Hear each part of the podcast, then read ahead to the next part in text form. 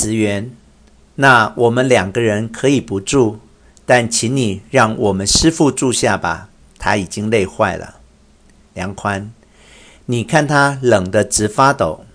慈源，只要大雪停了，我们一早就出发。梁宽，向你请求一夜的住宿，也算是某种因缘啊。左卫门，我说不行就不行。外面传来暴风的声音。慈源，要我怎么都行，只要师父他含泪。左卫门，可是我最讨厌你师父了。叫人伪善的人，尤其最叫人讨厌了。我虽是恶人，但我至少明白恶人该是什么样子。青鸾，你发觉了很好的道理，而且跟我拥有同样的心情。左卫门，哈哈，你能跟我像吗？梁宽，能住下吗？左卫门，不能。慈源，那就算了吧。不过。就让我们在炉子边上烤一下衣服吧。被雨淋湿的衣服像冰一样寒冷。阿坚，快请快请，请把衣服烤烤吧。我加些木炭给你加点火，但并没走向炉边。左卫门拦他，别管闲事。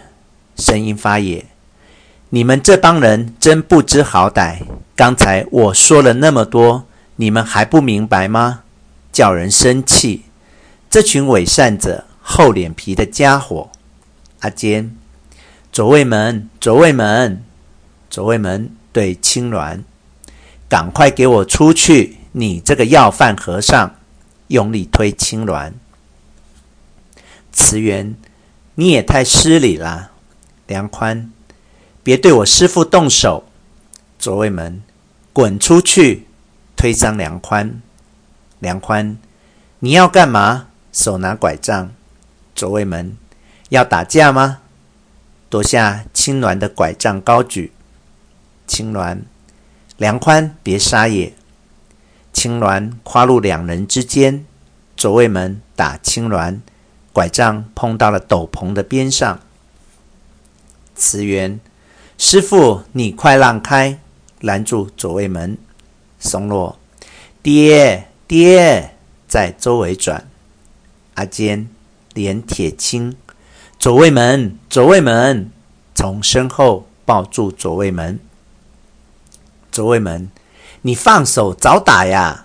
松落，爹爹，抓住左卫门哭。